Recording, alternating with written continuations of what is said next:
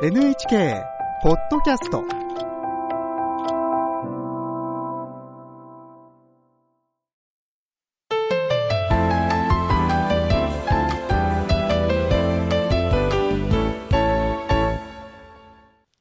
健康ライフ、テーマは養生で健やかに。明治国際医療大学教授で東洋医学がご専門の伊藤和則さんに伺います。伊藤さん、よろしくお願いします。よろしくお願いします。前回のお話で、養生とは健康に生きることを目指す東洋医学の考え方で、暮らし方から病気予防まで多岐にわたる内容をカバーしていることを伺いました。今日のテーマは、自分の体を自分で知る。伊藤さん、大きく分けて3つのタイプがあり、それぞれに合った養生があるということでしたね。はい、人間の体を車の動力系に例えまして、体を動かす内臓や筋肉、これをエンジンというふうに考えまして、エンジンに不調があるタイプ、また自律神経、いわばアクセルとかブレーキの効きが悪いタイプ、さらには栄養や水といった体のガソリンが不足している、すなわち血液やリンパに不調があるタイプ、この3つに分けて、それぞれに合った養生の仕方をお勧めしています。で、どの季節が苦手かといったことでもある程度推測できるということでしたよね。私は暑すぎる夏が苦手なので、もしかしたらガソリンタイプではということでした。はい、ガソリンタイプの方は夏が苦手なことが多いので、多分ガソリンタイプ、すなわち血液やリンパに不調があるタイプということになるんじゃないかなと思います。また、秋が苦手な方は体を動かす内臓や筋肉、エンジンに不調があるタイプ、また冬から春にかけて苦手な方は自律神経、いわばアクセルとかブレーキの効きが悪いタイプというふうに考えられます。自分の体が今どんな状態かを見極めて実践することが大切になりますので、簡単な3つのチェック項目がありますので、ぜひ皆さんもやってみてもらいたいなというふうに思います。ぜひ教えてください。3つのチェックでどんなことがわかるのか、一つずつ私がチェックしながら詳しく伺っていきたいと思います。まず1つ目は、拝むように手の先から肘までをぴったりつけて上に持ち上げたときに、どこまで上がるかを確認していきます。拝むように手の先から肘までぴったりつけて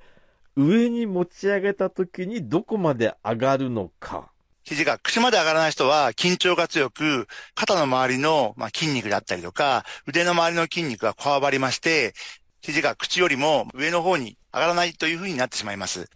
体に自律神経、アクセルが踏みっぱなしな状態になっている可能性が高いので、特にこういうタイプの方は冬から春にかけての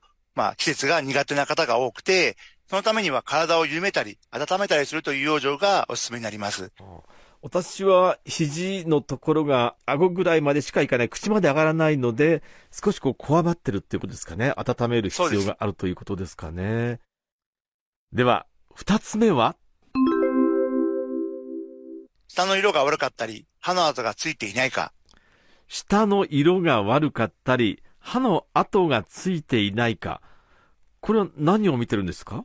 舌というのは体で唯一見れる筋肉の場所なので、筋肉が見えるということはそこを通る血液の状態がわかるということで、このベロの色を見ることで皆さんの酸素とか栄養の状態がわかることになります。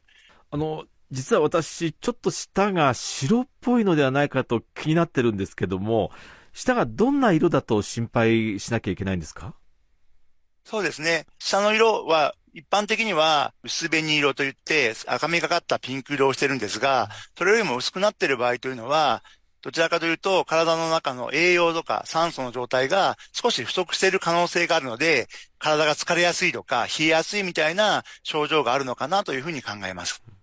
このタイプは血液やリンパに不調があるタイプ、夏が苦手な方が多く、食事とか生活リズムなどを整えたり補ったりするという養生がおすすめになります。また、舌の間の外側に歯の跡がついている方っていうのは、筋肉が緩んでいる、証拠ですので、体調を崩しやすいので、注意が必要となります。ラジオをお聞きの皆さんも一度、舌を鏡で見てみてください。さあ、3つ目は？両手の親指と人差し指で輪っかを作りまして、それをふくらはぎの一番太いところに当てて、どちらが太いかを確認します。これは中指ではなく人差し指なんですね。私はどうやらちょうどぴったり指がつくぐらいですね。これは何を見てるんですか？はい。これは体のエンジン、いわゆる筋肉や骨が衰えていないかを見ています。ふくらはぎが細くなっている場合というのは、ふくらはぎだけではなくて、全身の筋肉が落ちている可能性が高いと思われます。筋肉が落ちるには、それなりの時間がかかりますので、もし輪っかとふくらはぎの間に隙間ができている人、そういう方は、何らかの病気、もしくは体力の低下がある可能性があります。このタイプは秋が苦手ですので、加齢とか運動不足などで衰えている可能性が高いですから、ぜひ鍛えるという養生がおすすめになります。うん、このエンジン、内臓、筋肉の衰えが一番病気に近いところにあるということですね。自分が不調だという自覚症状がなくても、これチェックに引っかかることもあるんでしょうか？もちろんです。このチェックは未病と言われる病気でもないけど健康でもないと言われるような、中間の状態を把握する項目になります。未病というのはまだ病気ではないけれども気をつけましょうということですね。はい。検査などに異常がないけど体の不調が現れている状態というふうに言われていますので、例えば体が硬いとか筋肉が細いというのは病気というわけではないですが、体にとっては大きな変化ですので、こういうものをチェックして病気を未然に防ぐ。これが養生ということになります。さあ、今日のチェックの結果を見てどんな養生をすればいいのかは次回から詳しくお聞きしていきます。では伊藤さん、最後に今日のポイントをお願いします。体の中の声にならない声に耳を傾けよ